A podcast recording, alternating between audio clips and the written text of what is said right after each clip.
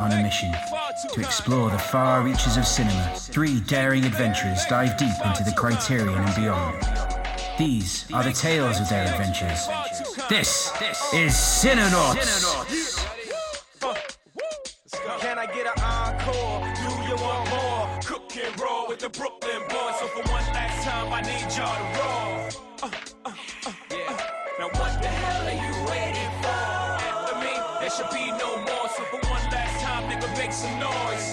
Hey, this is Ian, I'm Boom. This is Catcher. and welcome to another episode of Cinenauts Exploring the Criterion.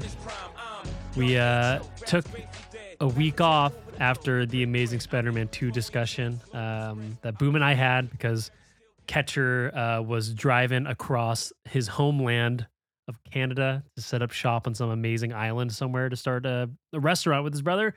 But Catcher's back. Catcher, welcome. Thank you. Thank you. How are you feeling? feel amazing. It feels, I mean, to be honest, my skin looks amazing. Uh, the salty air off the sea is just doing wonders. Uh, and I'm eating like a champ right now, which is the Mm. best.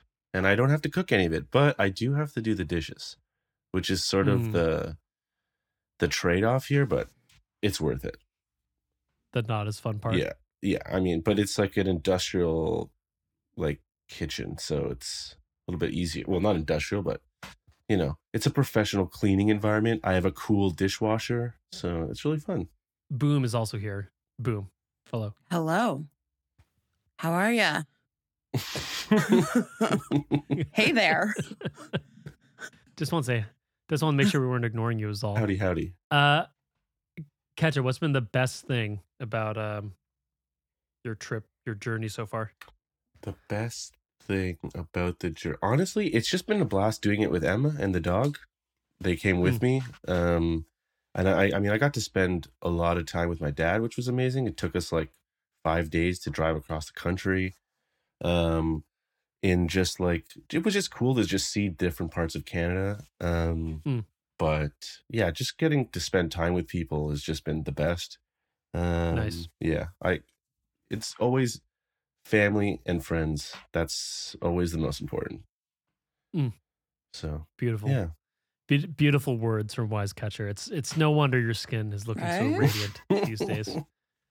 don't zoom Meanwhile- in. Don't zoom in. Boom and I have been trudging the uh the streets of real life. I'm over here off camera because my areas. skin is fucked up. Damn city pollution. For us city dwellers, um, actually, I shouldn't assume. Catcher, did you watch anything this week I actually, other than? I actually did. I actually Oh, you did. Yeah. Oh, okay. Yeah. Yeah. okay. yeah. Okay. Please tell us. then. Um, first, I just want to say there's only one. There's only one movie theater Oh on my the God. island. I'm not going to Um, survive What's my playing right time there. I'll never Um, the make it Ba- off is the, it the island. Bad Guys, the animated movie. oh yeah, the bad guys. Yeah. You- Nice. yeah. So uh, I was kind of mad about that because I was like, so much stuff is coming out. How am I gonna watch it? But I've decided to change my tune about this, and I'm just gonna spend every day off that I have, and I'm gonna go see whatever's playing. Doesn't matter what it is. So if it's a kids movie, if it's a romantic comedy, if it's a drama, it doesn't matter. Whatever it is, I'm gonna watch it, and I think that's gonna be healthy for my Yeah. like reviewing brain and my movie watching Mm. brain. So I'm very Mm. excited about that. Um, but the thing that has taken over everyone's life here at the restaurant is a show on the History Channel called Alone, which is Oh have yeah. you heard of this show? I've seen it on Netflix. Wait, is it wild. wait? What is it? The one with like they go into the wild and they live on their own? Yeah, and it's like there's like 30 people and like they're all like literally alone. And they, have, they have to survive. Yes, it, yeah. they are whittled down slowly but surely, and it's basically Yeah. the last one standing wins. So, Yeah. it, it could be thirty days, it could be fifty days. Uh, apparently, at one point in one season, some dude lasts hundred days. So it's crazy. um, so the um, the first, two, at least the first two seasons, and there may be another one or two later on. There's like eight seasons or something. Um, actually takes place on Vancouver Island, which I can see from my Mm. from my balcony. Um, So it's like one of the larger islands off the coast of British Columbia, which is where we are. So we're sort of like deep and protected by from that island from where we are. Um, but it's literally like my backyard essentially from here. So it's amazing to just see the wildlife and they have all these amazing like drone shots and you're like that's what my that's what it looks like that's what my life looks like right now is alone except i live in a house so it's it's much better i don't have to deal directly with bears I heard there was a bear lurking mountain though. Wolverines. wolverines yeah uh there are bears everywhere emma just took polar for a walk today and she found some Yeah. Bear poop. Jen said she saw like So, one on somebody's lawn or something. Yeah, yeah, yeah. They were drive. They were coming home from a rest, like lunch or something, and they saw one just like running over the hill above the like the road, and then into someone's like front yard or something. Yeah, it's real out here. It's it's real out here. I saw a sea lion, a sea lion, like a seal, Mm. and uh blue herons are around all the time. So it's like wildlife central over here. It's awesome. How far is the closest like wildlife refuge from Toronto? You know, like mean, like the could drive out Toronto Zoo. see? No, I'm just kidding. Um, we, I honestly like Toronto's pretty central and like embedded in more like mega city. But like if you go to the valleys and stuff, you'll see like foxes. Sometimes there's like bears lurking around, but like in the valley and rarely. Um, yeah. but yeah, three eyed fish. um, but like two two and a half hours north That's not, would, that's so would much- be that's like that when far. you start getting to like more wilderness stuff. Yeah, that's not too Yeah. far. Nice. Uh, boom. Um, What did you get into this week? A lot and nothing at all. Um, Mm.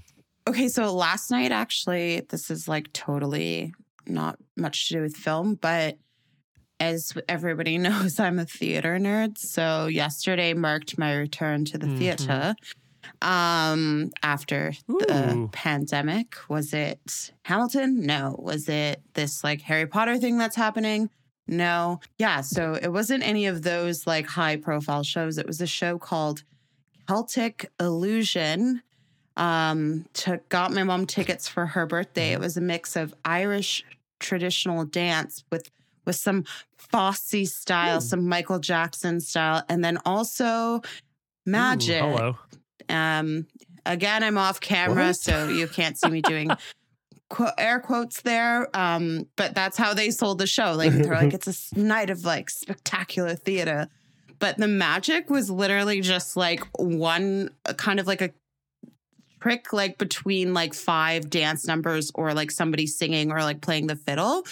And almost always could easily be explained by somebody just like disappearing behind a curtain. Like it was not exciting at all. Like there was one part where like one of the like dancers floated and that was cool uh cuz they put like a hula hoop around her and we're like, "Oh, like where could the wires be?" But other than that, I was like, this is ridiculous. But the dancing was very impressive. Like, I don't understand how people do like two hour shows like that without their legs falling off. Although the the dancers did have like extended breaks because this woman just kept on coming out and singing these like really weird Irish ballads, I guess, like kind of like Enya style, but like a Hmm. little bit sadder than that. Um, it was the vibes were all over the place. Um, but it was kind of yeah, it was nice you were in to be theater. back. Um, so I'm excited for like the more the cooler stuff to come to the city so I can go Mm. uh start seeing some shows that way. But yeah. Speaking of musicals, did you see John M. Chu announce that Wicked's going to be two movies? Are you fucking kidding me? I'm, I'm 100% Oh my serious. god. He tweeted today saying that like they realized they couldn't do it in one, so they're going to split Okay. it into two. Like I don't know, Ian. How do you feel about that? I'm okay. So a stoked for Chu. Like I think if anybody's the man for for Wicked, it's him, or the person for Wicked, it's Yeah. him. But two movies, I don't know. Ian, thoughts? I like it because in my hottest of hot takes, I think the second act of Wicked is the most boring thing. Mm. But that's really a compliment to the first act because it's so yeah, fucking first good. act but is lit. if like I've seen it twice. The second time I fell asleep during the second act. Oh my goodness. The so literally the next time I would go, I would leave at intermission. Like honestly, the first act is so fucking good. It's honestly hard What to top about- Okay, it. so is So so is this your likely works out in my favor. is your take then that you do, you would just watch the first movie And and then then, not not, the have to second. even I mean, maybe. bother seeing the second? Honestly, maybe that's like that's the possibility. Because it would. I know, like you lose for you lose for good, and you lose as long as your mind, which are obviously two great Yeah. songs. But there's a lot of stuff I really don't care about in the second act. Also, I could. s- because the first act is so fucking is just too perfect. You like what like how can you come It back that? slaps so hard. Also, I could see like John M. Chu having the audacity to do a hard, like two year intermission after like credits rolling after defying gravity and just being like, that's all you get Right. for now. Um, I mean, that's a finale. that is, you know. yeah, it is pretty spectacular. I remember the first time I saw Wicked and like that song happened.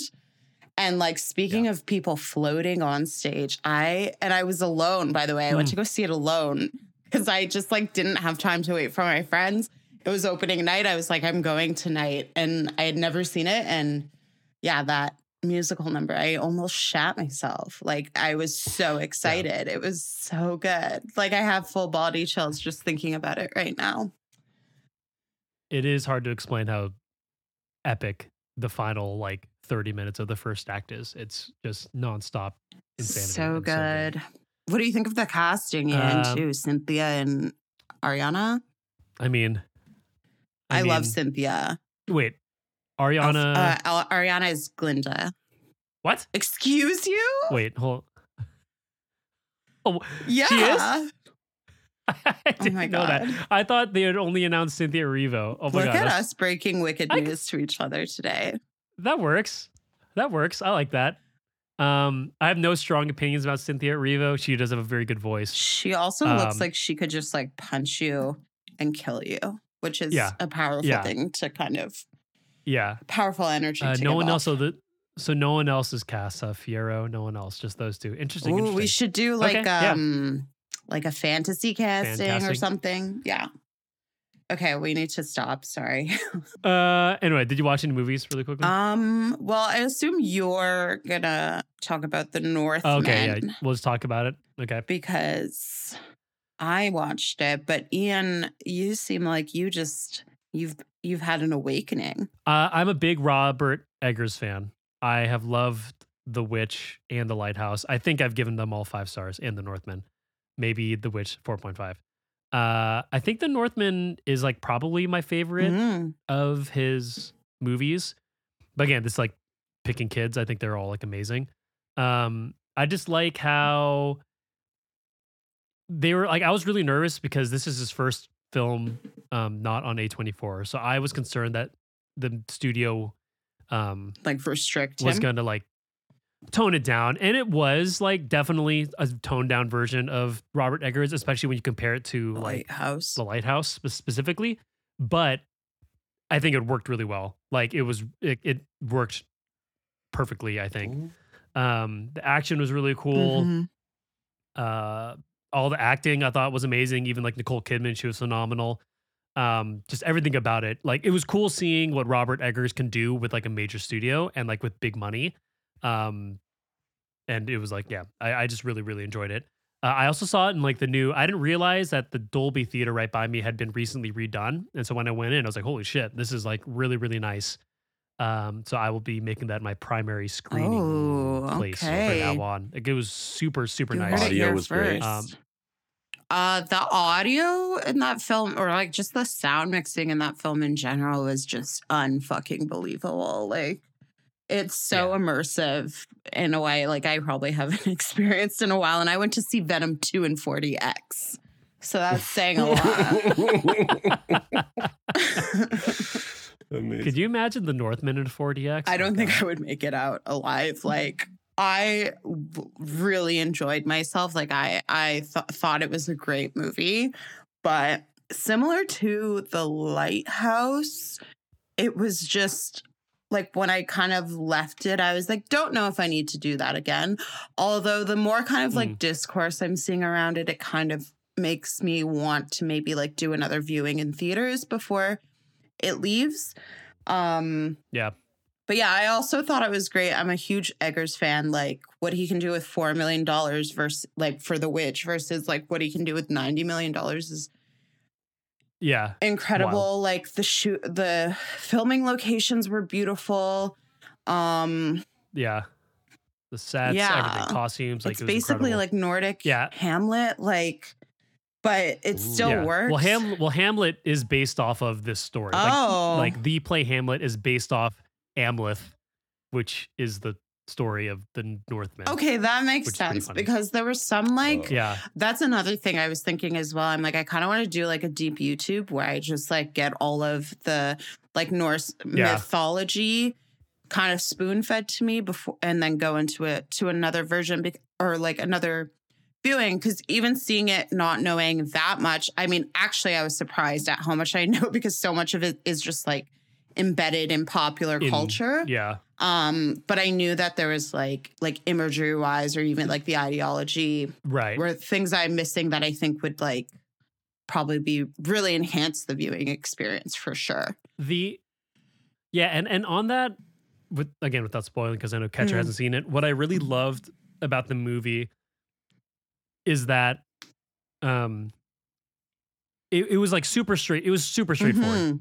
Like, like to me, it was proof that like you can make an action. Like this is essentially an action movie. You can make an action movie and not have to be like all heady and have it kick ass. Like action movies do not have to be stupid.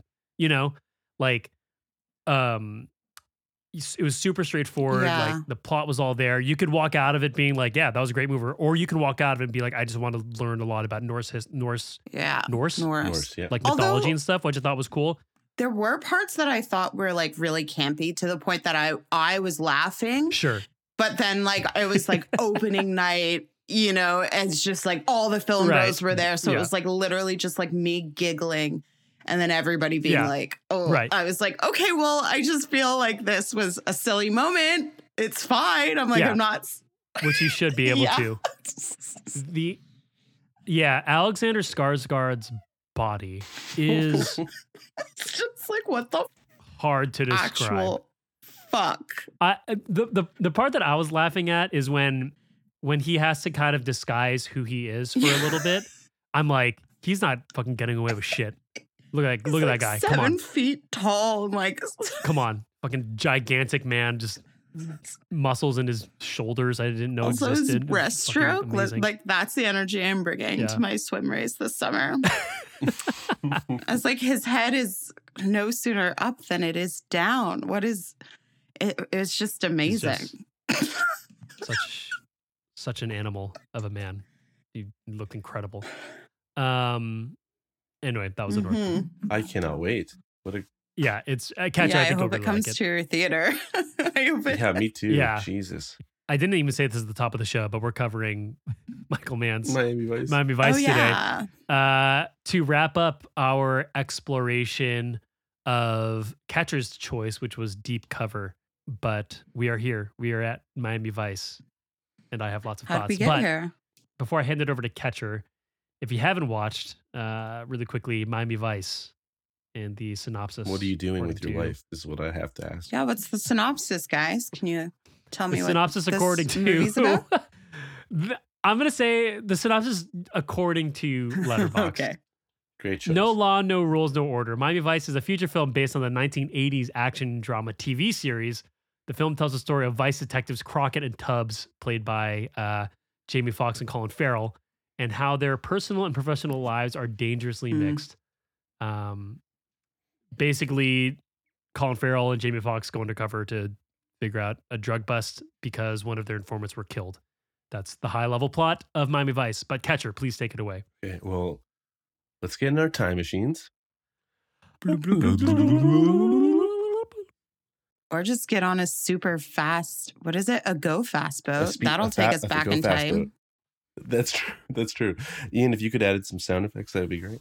Um, so we will take our go fast boat all the way back to Sunday, September 16th, 1984, Mm. which is the premiere night of Miami Vice, which was basically a TV show invented um, to basically cater to the MTV generation that was sort of becoming the big thing at that time.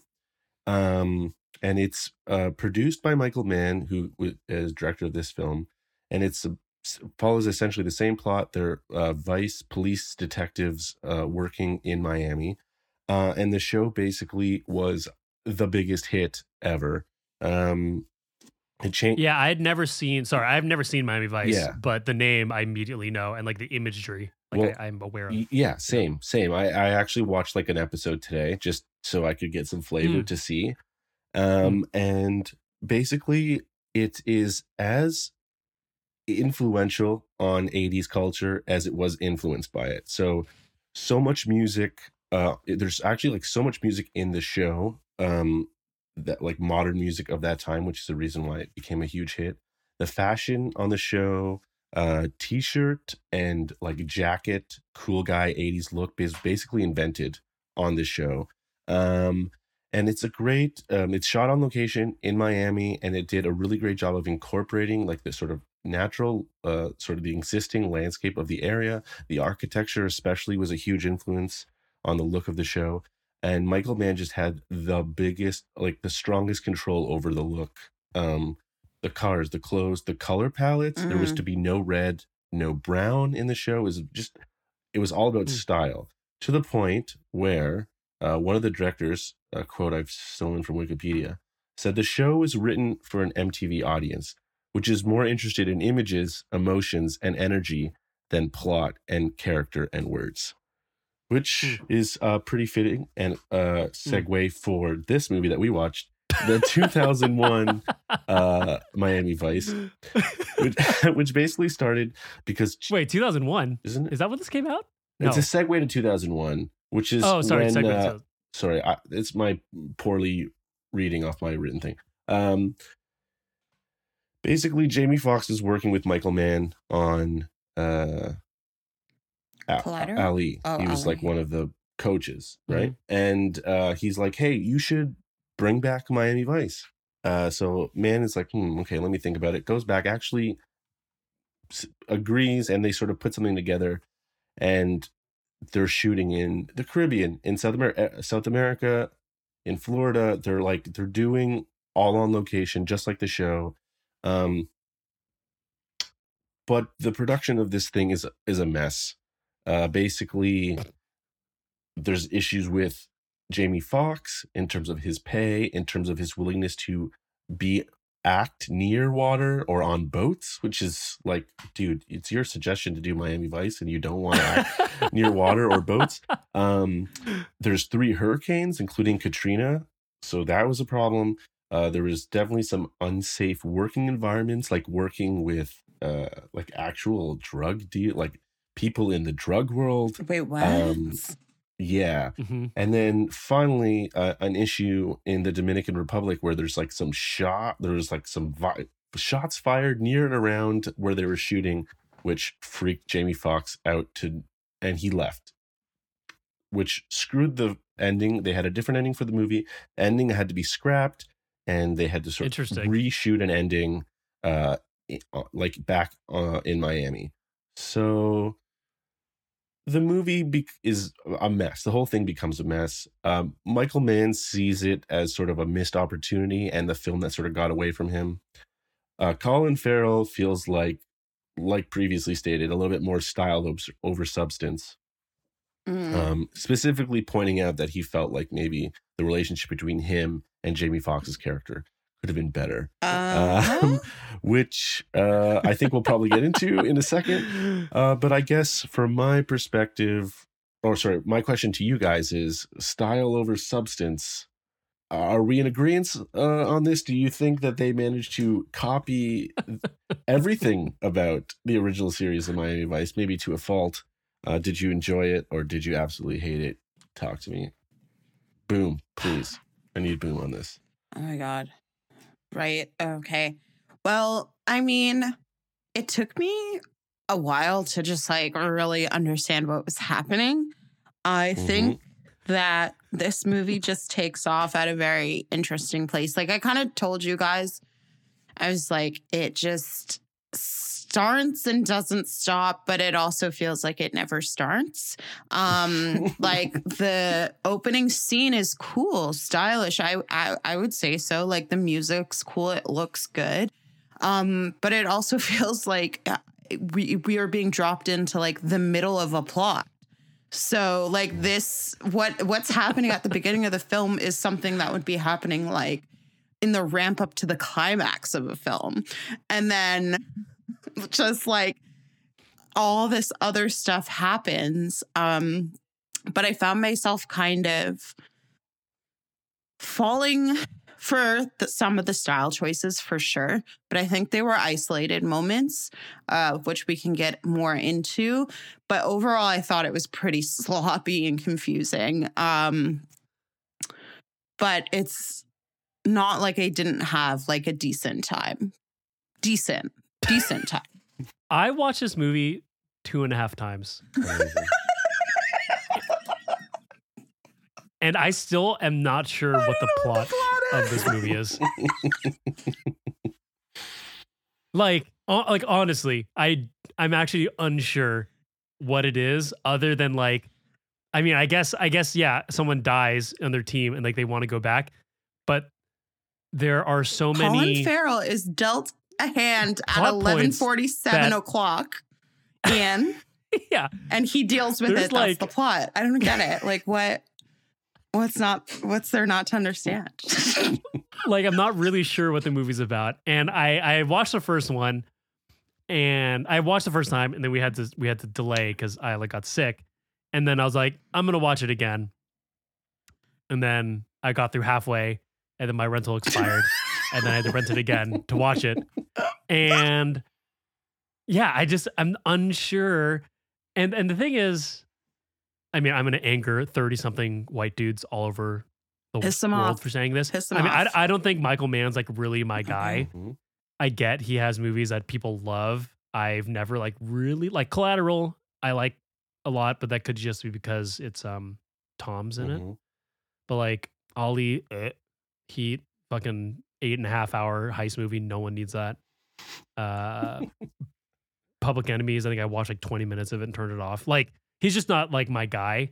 Um, and watching this, I like was actually like perplexed because I'm like, this guy basically only writes like heist or action movies, but the script of this movie seems like it was written by someone who has never even looked at anything like what any actual dialogue would happen in any of these scenarios which i think like made me enjoy it a little bit more because like the second time around i was like all right this is like a little camp i don't think it was on purpose because nothing michael mann does I disagree, but even touches camp. But okay, okay, so you disagree. Uh but yeah, so I- I'm in a weird place with it. Like I didn't dislike it per se. There like I'm with Boom. Like there are parts I really like. There was like a lot of ridiculousness I like. Like um Colin Farrell's multiple sex scenes were like pretty hilarious Oh to me. God. Yeah. Uh Jamie Foxx's fucking body when he walks in that shower. Oh my God. Are you kidding me? His pel- his pelvis muscles? Are you Yeah, serious? we have to do like a, a sex scene rating for this, like these movies, because every one of them has had one, and I think we need to maybe Yeah. maybe do a ranking of some kind at the right. end. We'll see. Uh, yeah, there's just like a lot in this movie that I just didn't get. Uh, and I went in with an open heart. I a lot of our friends really enjoyed this movie, but I it just never really clicked for me. Um, but Catcher, obviously, parts clicked for you. Please. Yeah, I mean, I have to say, it, it it's a mess. It's a bit of a mess. Like I, I won't I won't I won't disagree with that. Um, I do have to say, the little, and I mean little, bit of research that I did for this movie really does sort of explain a lot of that. It does. the ending It does. is the ending in particular. in particular. particular is a dis- like a total messy disaster. I thought my internet died because he just walks into a hospital That's it. And you don't even know. Who is Like, dead? who's alive? I mean, Right. Yeah, you don't know which hospital he's going. You assume it's his. It's what's his Foxx's He's wife. joining. he was like yeah, in a coma, but I don't. Yeah, it's so weird. yeah, Like literally, she she, the the Asian girl, like leaves, which I guess is fine. Like I guess that makes Yeah. sense. right. But you know, it's Yeah, like yeah, it's yeah. so weird. Um, and I, I think too the situation with Jamie Foxx is weird because this is Yeah. supposed to be a team sh- movie, you know, but it Yeah. just he f- it feels like he falls to the wayside a bit, and I think there must again his disinterest in being near water Yeah. and near boats must have been the situation where they're like reworking what like right. parts of the movie, reworking, you know, the the structure of it as it as it's being made. So in that way, it's like it can sort of explain the jankiness of it. That being said, some of the jank I absolutely love, like um the opening scene, like like Boom Yeah, was the opening saying, scene was great. It you it just it's like the ending of a previous episode of the show. Like that's the vibe of it, where it's like, okay, these Mm, guys are cops. mm, They're mm. on missions. Yeah, this yeah, is yeah. The movie we're about to watch is just the next mission. So the idea that they give you a taste of like the previous mission p- works perfectly in the idea of like this is based off a TV show. Mhm. Like th- this is serialized I like storytelling, you Yeah. know? And so the first time I watched it, I was like, "Oh, where where are we? Where is this? What's happening? And then I started rewatching it this morning and then I loved it. I was like, this is great. Like this is it's everything the the the music, the you don't know what's going on. You're left to sort sort of put it together yourself. Um but you sort of get it. And then but but perfectly described as Boom said, like it never what was it? Like it never stops, but it never it's it's nonstop, but it never starts. Like it's that's ex- that, that's ex- nothing better could be written about this movie than that. Yeah. Um, Yeah. because it's like the transition to this next storyline is like he just walks through it, he gets a phone call, and then all of a sudden we're now in this new storyline. Um, right. but like Colin Farrell is this I can't explain how good he is in this in that he knows what's happening. Like this is uh, ju- like the original series was supposed to be serious and stylish but it wasn't taking itself s- super serious. There was a bit of uh jokiness to it. There was a bit of camp. I hate using that word because i'm not sure i'm ever using it correctly. Um but just just him in the speedboat headed to cuba with whoever that woman is Love that like the drug dealer's like assistant is the Loves greatest that. one, one of the greatest things So ever committed to film ever. Like the tone that song that moby song hmm Yeah. Amazing like his hair in the wind brilliant. Like what do you do? You have a fast fast action car action movies are all about fast cars. How do you up the ante on fast cars? You get fast boats. Go that's fast what you do. boats. you know go fast boats is the way to go. Um and, And so in- this to me in- was in like that breathtaking. scene- i loved it. That scene is just so ridiculous because yes. I, I forget what he says particular. He's like, you like you like boats, and she's like, yeah, like I'm a woman, I can take care of myself. And then for some reason he feels the need to like put on her Seatbelt. seatbelt, yes and that's like that's like the moment they're realizing like we're gonna fuck Right. the second we're off this goddamn boat. Yeah, but like let's not forget how they get there, which is they're two undercover cops who are trying to basically find their way into a drug ring, um, Yeah. as, pretending to be like runners, drug runners, boat runners, and loads, load Road runners. runners. Load thank you. runners. I would love say so. loads. love loads. Big loads. I had to look up the screenplay. They say the word load 53 times. This mo- this movie is is is uh about- Loaded. is 120 minutes long. it's loaded. That's that's almost that's that's the word load almost like every 2 minutes. That's, incredible. That's a lot. Oh my god. Okay, great. That's good to know. Actually, that's a good statistic. Um, maybe I should change the art. I'll just put load and then just leave it. Um, but like they're trying to like set themselves up, and she works for you know the head honcho drug dealer guy, and they're Mhm. just like giving each other vibes in the middle of like a super serious meeting that they need to Right. really like this needs to be done effectively. They need to do their job properly. And he's spending Right. half the time just like hitting on this girl with his eyes. And then they both just leave. Like he leaves Jamie Foxx like on an island or some area, wherever they are. And he just leaves on a boat and just leaves his partner there so that he can go like have sex with this woman for like four four days. or something. And it's like, what is this even about? And it's like, oh, it doesn't matter. How does it feel? and It then he comes amazing. back, and Jamie Foxx even has a line. He was like, "Is it all settled?" And he's like, "I think it is." It's like he, they still don't even Right, know right, right. what happened when they came back. None of the the mission was completely unimportant. Like, uh, it's so great. I love that. Um, My yeah, favorite piece of dialogue. There's a lot of hilarious dialogue in here, which again, I'm not convinced was on purpose. Okay. Uh, the scene where Jamie Foxx and Colin Farrell meet um, Jose Yero for the first time. Oh my god. Just this whole sequence so is hilarious. funny. First of all, they're dropped off in like Cuba or whatever. Uh, G- uh, Colin Farrell's like, "Why do I feel like people have known we've been coming for 15 miles?" And then Jamie Foxx goes, "Because they know we've been, we've been coming for 15 miles." Perfect. Uh, and then they go into this meeting.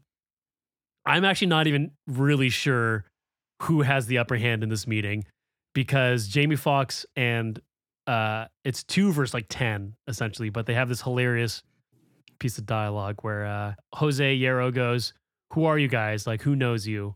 And Crockett goes, My mommy and daddy know me. Hilarious. Perfect. So good. A second favorite part things are getting tense. They're asking if they're wearing wires.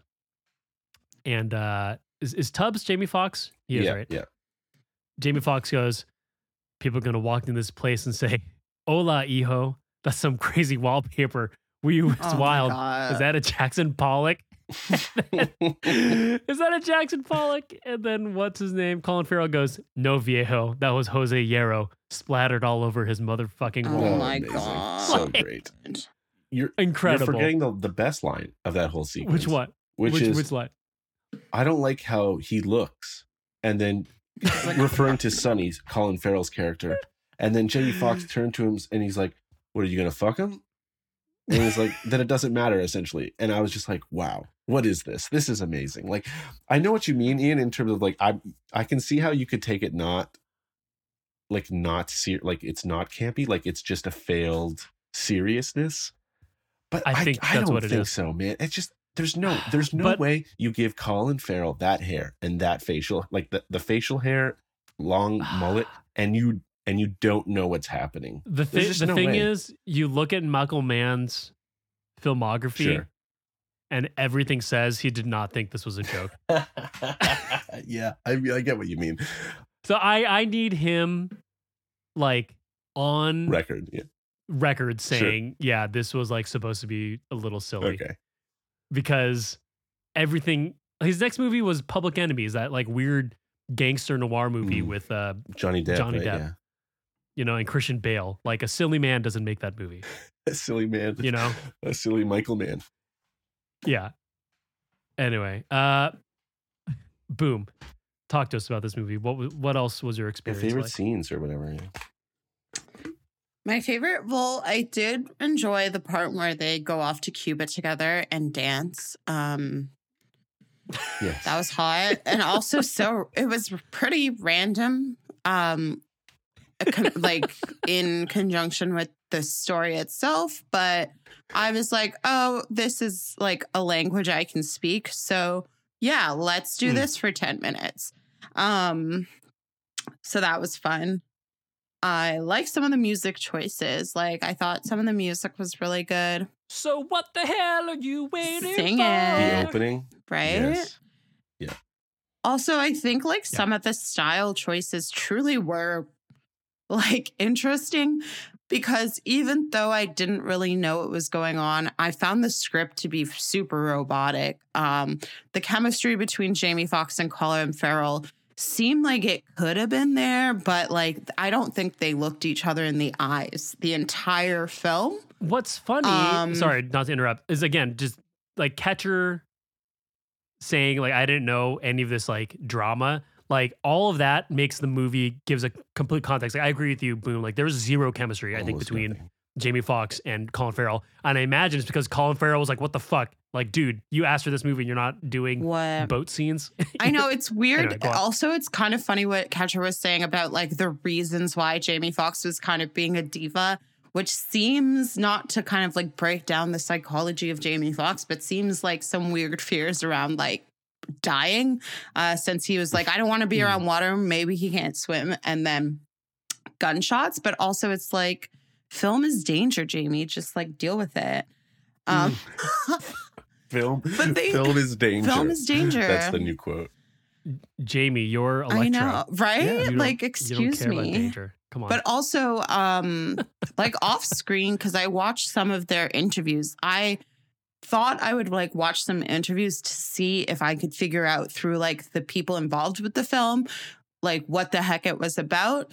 But honestly, it was so interesting because this is like the early 2000s. And so this is Colin Farrell and Jamie Foxx, like peak of their heartthrob careers. So the interviews Right. had nothing to do with anything No. besides like them being hot and and then being and on them screen being together. on screen together. Like probably not a single question about like the film or anything. like I was like, okay, well, I guess nothing made sense in 2006, but there were certain parts that I really liked. And even though I couldn't didn't find like the story or the script was giving me much, there were some stylistic moments where you kind of do get like swept up in emotion with the with Mm. um the characters and the way certain things are shot, which I thought were really cool. Like right before dude jumps in front of the truck, that like weird pan, mm. like Yeah. over like Yeah. the shoulders of like Colin Farrell and Jamie Foxx was interesting, or like Colin Farrell just getting lost, like looking in into the clouds, like while they're interrogating an informant. the fuck?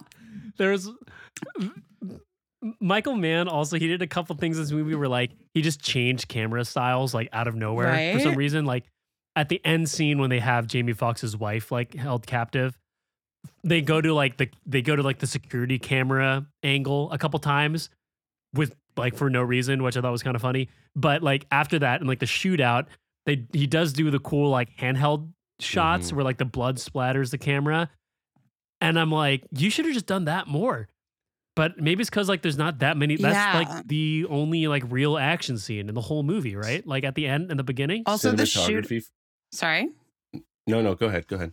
the shootout was super drawn out as well i thought like it looked cool but then i i kind of lost interest pretty quickly but um and then it just got weird because then there's like this these weird layered things layered into it like with um what's her name Bailing is that her she was she was in Yeah, geisha um like with her character and just like there's so much going on also i thought Justin Theroux was like five different people and i was like why is he I didn't even realize it was him until the second viewing. What? Because I like decided to look. I mean, I was like, I think that's him, but I just never looked it up. Yeah. And then afterwards, like I watched it again. I looked it up again.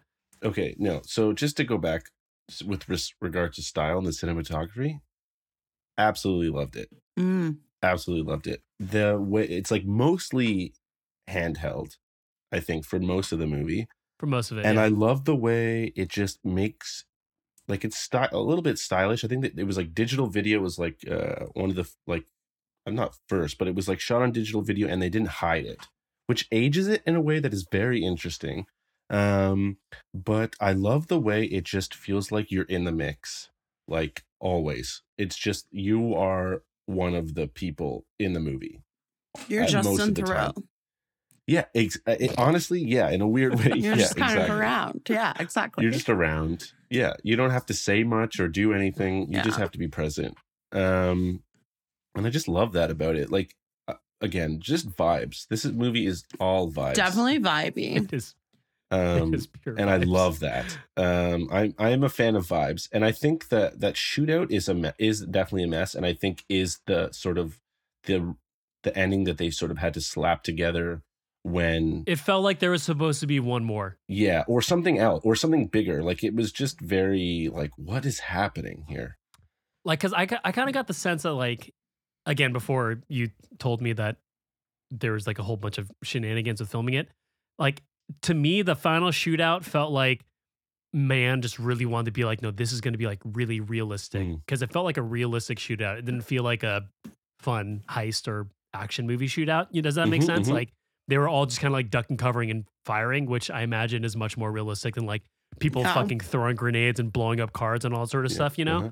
For Um, those who have been in shootouts, I'm sure they would agree. Yeah. Yeah, in all of my in all in all of my experience, that's how I that's what I Yeah. Oh my God, I would be a nightmare in a shootout. Like, oh. just use me as a shield, honestly. Like, um, Um, there's some other things like because it sounds like I really hated it, and I didn't. yeah, like I think. I fu- just I didn't agree. I like. understand it. You know? Wait, can we do an activity? So I agree with you, Ian. Like, yes. I had fun with it. Like, I would watch this film again. I like, I, you know what I mean? But like, Yeah. maybe if it was on TV. But can you guys tell me the plot of this film in your own words? Like, I know we've said a few times that like we don't know, but I think I might have gotten it. So I can do it. Okay, you go. ahead. You try first, and then I'll go after you. Okay, so I think so. uh, the white supremacists, because we forgot about them. They were they Mhm. were I for, a big deal, and then they went away, and then they came back. I forgot they were a part of the main Yeah, plot. Like they just were not in two thirds of the movie. yeah, they just were. They weren't, but they're the Yeah. real scary ones, and I think they were at war with like the Jose guy and the other people, and they were just like fucking with each other's drug drug, drug stuff. And I think like the, Their their loads. loads, they were Do not touch another man's they were load. fucking with each other's loads because and then i think jamie foxx and colin farrell like somehow stole one of their loads and hid it but then we're like oh we found it again and then they're like oh my god we found it again yay um when they were like flying the planes which was also like really funny because i was like oh we're just out here like doing everything like we can ride boats we can ride planes we can just do it all um and then I think that the the main drug, the Spanish drug guys got pissed because Colin Farrell was like sleeping with his wife, but then the white supremacists tried to steal back the drugs. And then, but then they stole a whole woman and then they tried to save her. And then all the white supremacists died, but then they had to fight the Spanish drug lords. Um, and then some people got shot. So I think that's the, that was the story. I think that's Yeah. That's perfect. Thank you. that seems right. And okay, so they so Jose Yero, Mhm.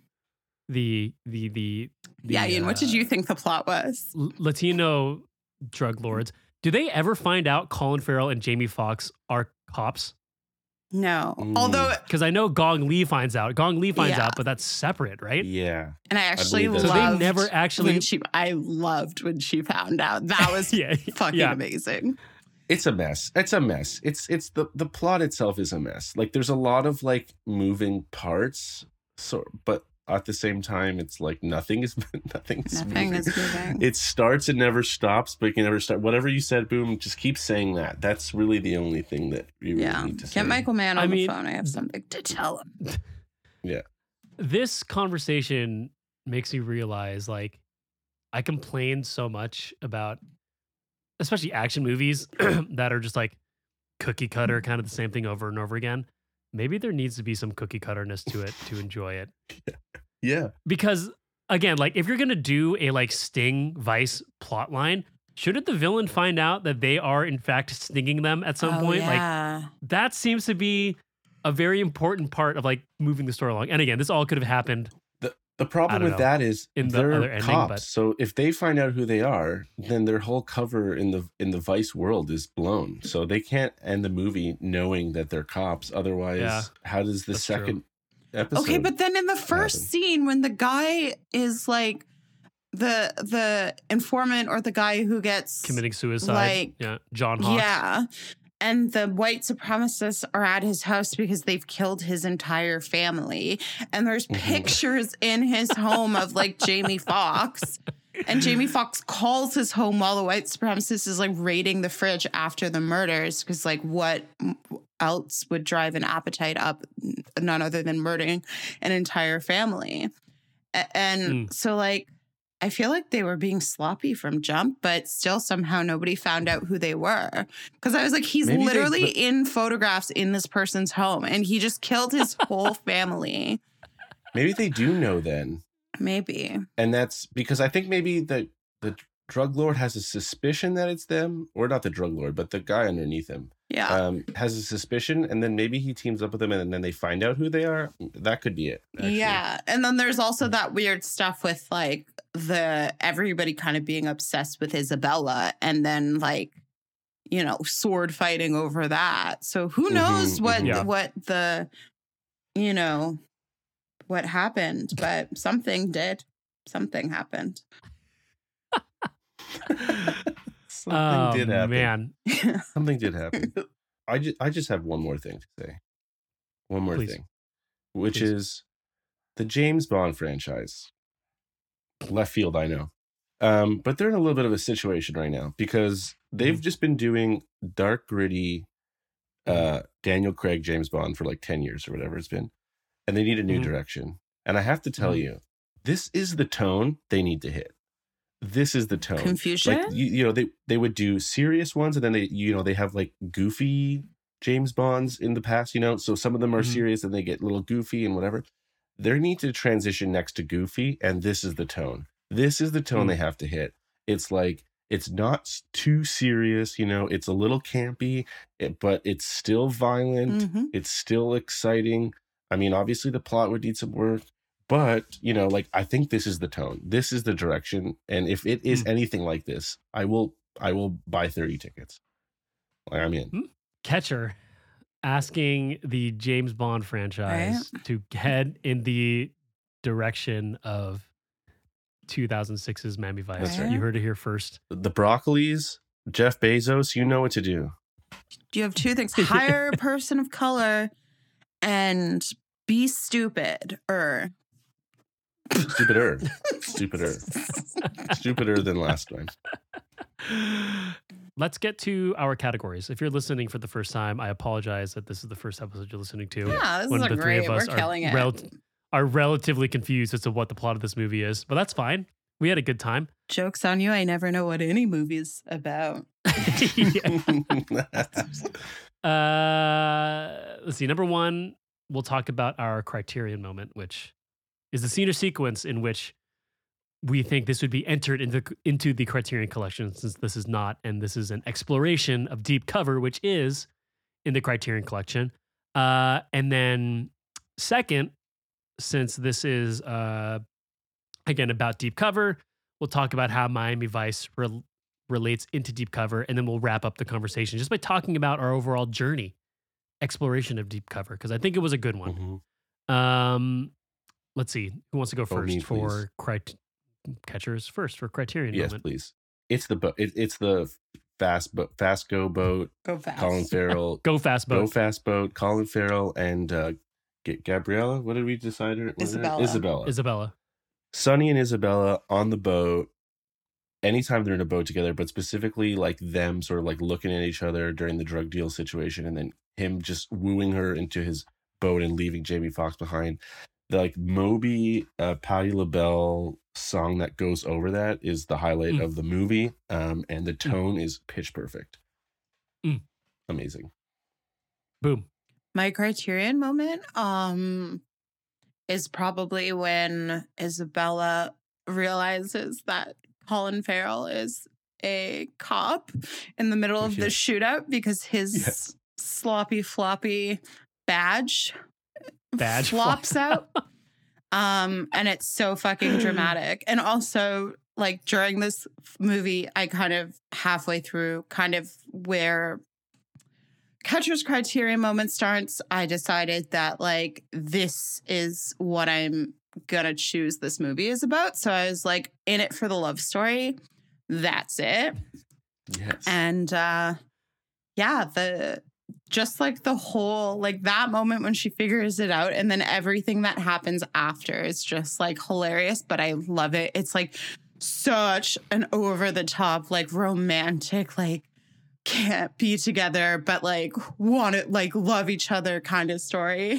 so funny. Lu- luck is like lu- like luck is like time it runs out or some, Mhm. Yeah, line and like we've that Run out, and, and we've run out of time. We've- yeah. Oh, great it's excellent it's excellent You know, Michael Mann. See, that's what I'm talking about. You know, Michael Mann wrote that and like leaned back in his chair and was like, fuck yeah.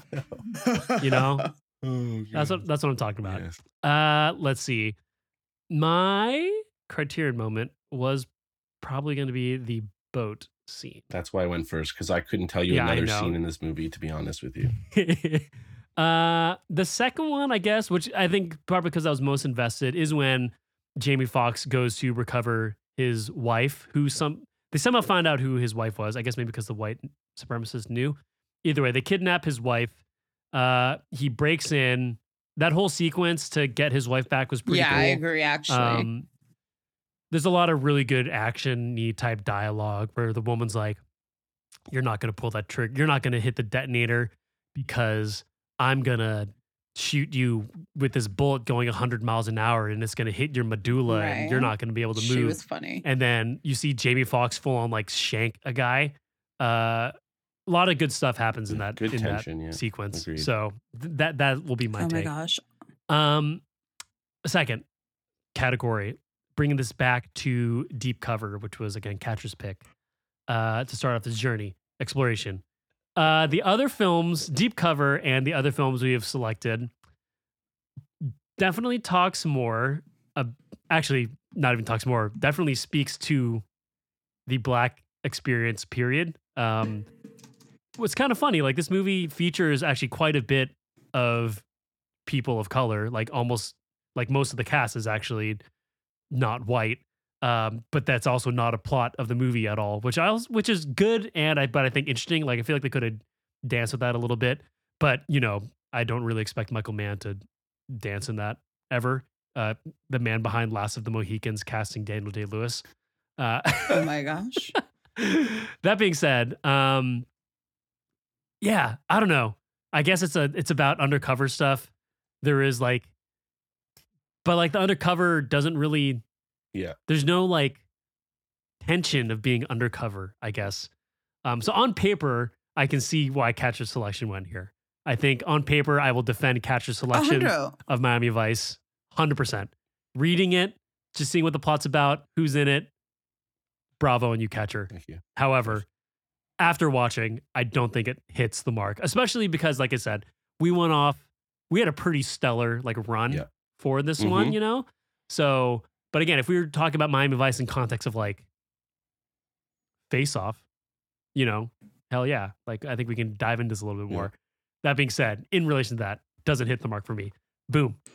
Um, honestly, like thematically, in terms of like the deeper things going on, not so much. But I would say w- an aspiration of this film is kind of like showing the like deep cover they go into. And it's like, oh, where does like this profession end and like their kind of lives or whatever, like the undercover part, like where does that begin or like how does it stay separated?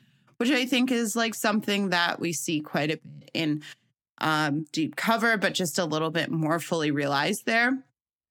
And then also like the style, I would say, isn't uh, like obviously the style in deep cover and this film are different, but I think based on what the films are and how they are kind of they both present differently than you would see like a film of that Mhm. Mhm. um genre so i think like they're that way they kind of like meet each other in, in a similar like universe if that makes sense. So i think it was and also just like in for the sake of explorate exploring um like a really good pick right? Because it's like yeah we Mhm. had some like ones that were just obvious shoe-ins for like the themes or just like black cinema.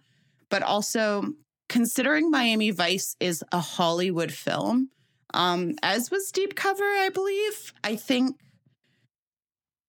they're really interesting because even though like this film Miami Vice got like the Hollywood treatment, it's like really strange kind of like abstract vibe to it.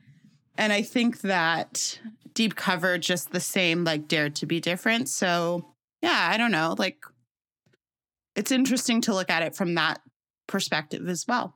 Uh, yeah, I mean, like I, I picked this movie with the hopes that it would sort of explore the undercoverness um, and like another aspect of that. Um, and it definitely does not do that. I mean, it does, uh, as you've sort of both alluded to. The I mean, just the the plot is just such a mess, so it doesn't Yeah. really matter Yeah. like the specifics of what's happening. But I think, with regards to like what Boom said, for me, this is a tonal matchup made in heaven. Like this, Colin Farrell's mustache and hair is essentially the shoulder pads of Jeff uh, Jeff Goldblum's jacket at the end. You know, like everything is a little bit heightened. Everything's a little bit more Yeah. stylized. Mhm. Um, and I and to me that was the most surprising. Like, oh, they do match, but not in the way that I was sort of anticipating. And I really appreciated that about it. And I think as an exploration overall, it's a perfect dessert. Like we start the situ we start the exploration with deep cover. Um, it's fun, it's it's exciting. We have all this stuff, and then we get into the sort of like the heavy stuff with Boyz n the Hood and Set It Off, where we're dealing with a lot of really intense, serious discussion and themes, which I love. Um, but sometimes you go to the movies not for that, and I think this is like a perfect like dessert movie where it's like this is just fun and crazy and wacky and w- off the wall and whatever, and don't think about it too much.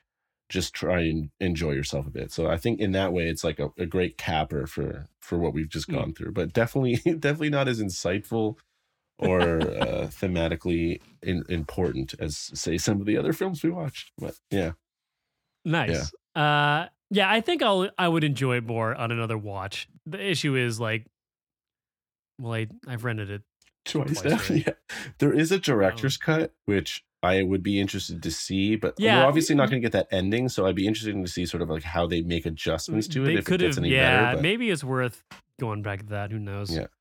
Um all right. Uh so since we wrapped up deep cover, any final thoughts on um our exploration of it? Overall for me, I just thought awesome movies. Like great choices. we we had some really killer movies to go through and discuss this month, um, Yeah. or whatever quote unquote month. Mhm. uh, and uh, yeah, I mean, it, it, it was good. I like that. Like we inadvertently kind of went into like black cinema, um, you know, based on that first movie, um, and as far as like air, like period, like period pieces, even though like it was the '90s, but they are absolutely period Yeah. pieces. Um, and I think even Miami Vice kind of falls into its own period Mhm. piece, like Early 2000s. you know, mid mid early two thousands Yeah, but even- action movies are definitely a period of time for yeah. movies. Yeah. So um yeah, I, I really enjoyed it. I think there were it was really fun to go through all these. Agreed. Yeah. Um anyone else? Yeah, I I have had a great month. Yeah, like we got to cover some of honestly my favorites. So that was super exciting. Um and just like fun discussions and you know, just revisiting some classics and then watching things like I don't think I ever would have watched Miami Vice. And I'm honestly happy Yeah, that. I did. So because it especially when we talk about like the early 2000s is so interesting that this film was made in 2006 so um like besides the the like the digital stuff but yeah loved it had a blast We don't have any emails this week, but if you have any thoughts uh or have any defense, I know a lot of our friends and listeners quite enjoyed this yeah movie. this is like a if you have any thoughts, pretty high rated please film yeah, send us uh, your thoughts at cinenautspod at gmail.com. Uh, Boom, was there any tea with Boom this week? yeah i asked because we've done deep cover and then we did miami vice and i asked everybody what their favorite undercover movie is Mm. um Mhm, mhm, So we got some good answers. Uh, Bridget Lee said Argo. So I haven't seen that, Mm. but is that like that's about a Canadian journalist, right? Mhm. yes, yeah, yeah. I remember with, like uh, the Ben Affleck. yeah, I remember it was like a lot, like a big deal when it came out. Uh, but I can't really Yeah. quite remember what it was about. Uh, Sam Samantha Dodorico said The Departed. Catcher chimed in and said 21 Jump Street, which I think my mom would agree is her favorite uh undercover Good movie. movie. I, Absolute Yeah. classic. It's so much fun.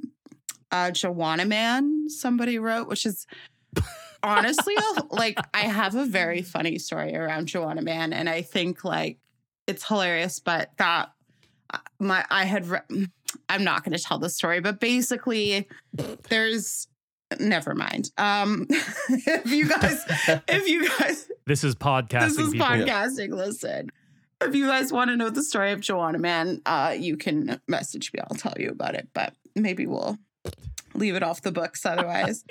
um, okay. James Stanfield said Judas and the Black Messiah. Mikey P said Donnie Brasco. Um, T.S. Tover 2012 said Point Break. Which I actually had Mm. no clue was an undercover movie. And then I looked at the poster Uh, closer and I was like, oh, I almost chose Point Break Ooh. for This? this? and then I went with Boyz n the Hood. oh my yeah. gosh. Uh, God, Point Break. That movie is so fucking good. We will definitely cover that never at some seen point. it. Neither of you have seen it. No. Fuck. Okay. Maybe we'll do like a Oh. Kathryn Bigelow thing because that would be amazing. Oh God, it seriously rocks so fucking hard. I anyway, need to watch. I've never seen it. Maybe I'll watch it tonight. it's, it's so Um, good. Matt H said hard boiled. And I think that's it. That's all we got. I said uh, White Chicks, which in my eyes is a perfect 10 10 movie. And I have I said and will say it before White Chicks is my little women. So take that, Greta. um, yeah. Beautiful. Uh, if you want to get in the tea with Boom, follow us Cinenauts at Cinenauts on Instagram. Um. All right. So the time has come. Oh my gosh. We've, as Cinenauts, we have gone through the world of deep cover. We took a quick stop at the Amazing Spider-Man 2, as one does. But now it's Boom's turn to select the oh movie my that gosh. will guide us over the next couple of weeks. I was super stressed because I was like, oh, there's so many to choose from, and you always want to like feel like you're making the right decision. But then I landed on this one because for a few Hmm. reasons. So A, this is like a part of the world that we haven't really explored yet. Um, so I'd be interested to kind of like see some film coming out of there. And this is one of the greats, apparently. And I've never seen one of their films before. Um, I don't know if this would be like the place that you would start. Like I know he's done a trilogy, um, and there's like a few other ones that are a little bit more popular. But this one's in the Criterion, um, and it really caught my eye. It's a little bit seems like a little bit more of a character study deep dive, which I'm excited because I think we always do really well with like really Mhm. um character driven films. So I have chosen 1996 um directed by I hope I'm saying this correctly uh Satyajit Ray The Hero. Oh, nice. I have never seen Yay. this, uh, but I have heard this is amazing. Mhm. Nice. Yeah. Sat Satyajit Satyajit Ray. Ray. It's basically You mean 1966, I, right? did I say 1966? yeah. Yeah, I think you said 96. Oh, it is 66. Yeah, it is 66. It's a way black, Yeah. way back playback in black and white. And it's about an actor um, who I think is on a train. I'll just read the the Letterboxd. A matinee id- idol is going by train to collect an acting award. On the train, he is confronted by a journalist who somewhat unwillingly starts to take his interview. Arindam, won over by Aditi's naivete, starts to disclose his past, his fears, and his secrets. Mhm. So Very cool. Yeah.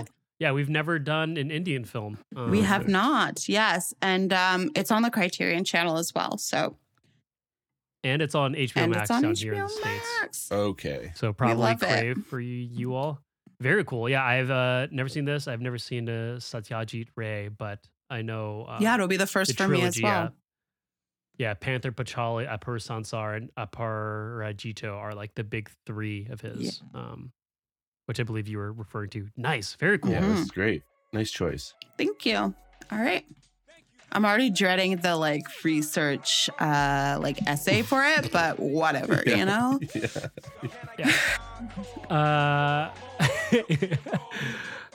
anyway, um, thank you all for listening. To Catcher, it was good to have you back. So happy to be back. I, I got to be honest. Listening to last week's episode, it w- was a blast. Aw. So I'll try not to miss too many more, but I won't. Maybe not promise to not miss more, so I can hear you guys. Uh, well, please keep us updated on your. Uh, I don't know why I say that because I know you're Yeah. gonna keep us updated, but He's living on an island. You your never adventures. know, you know? it's Watch true. out for black bears, smoke please. Monster. I'm terrified every day. Uh, boom. Pleasure as always, Mm-hmm. of course. Everyone, thank you for listening, and we will see you all next week. Bye, everyone. Thank you. Bye.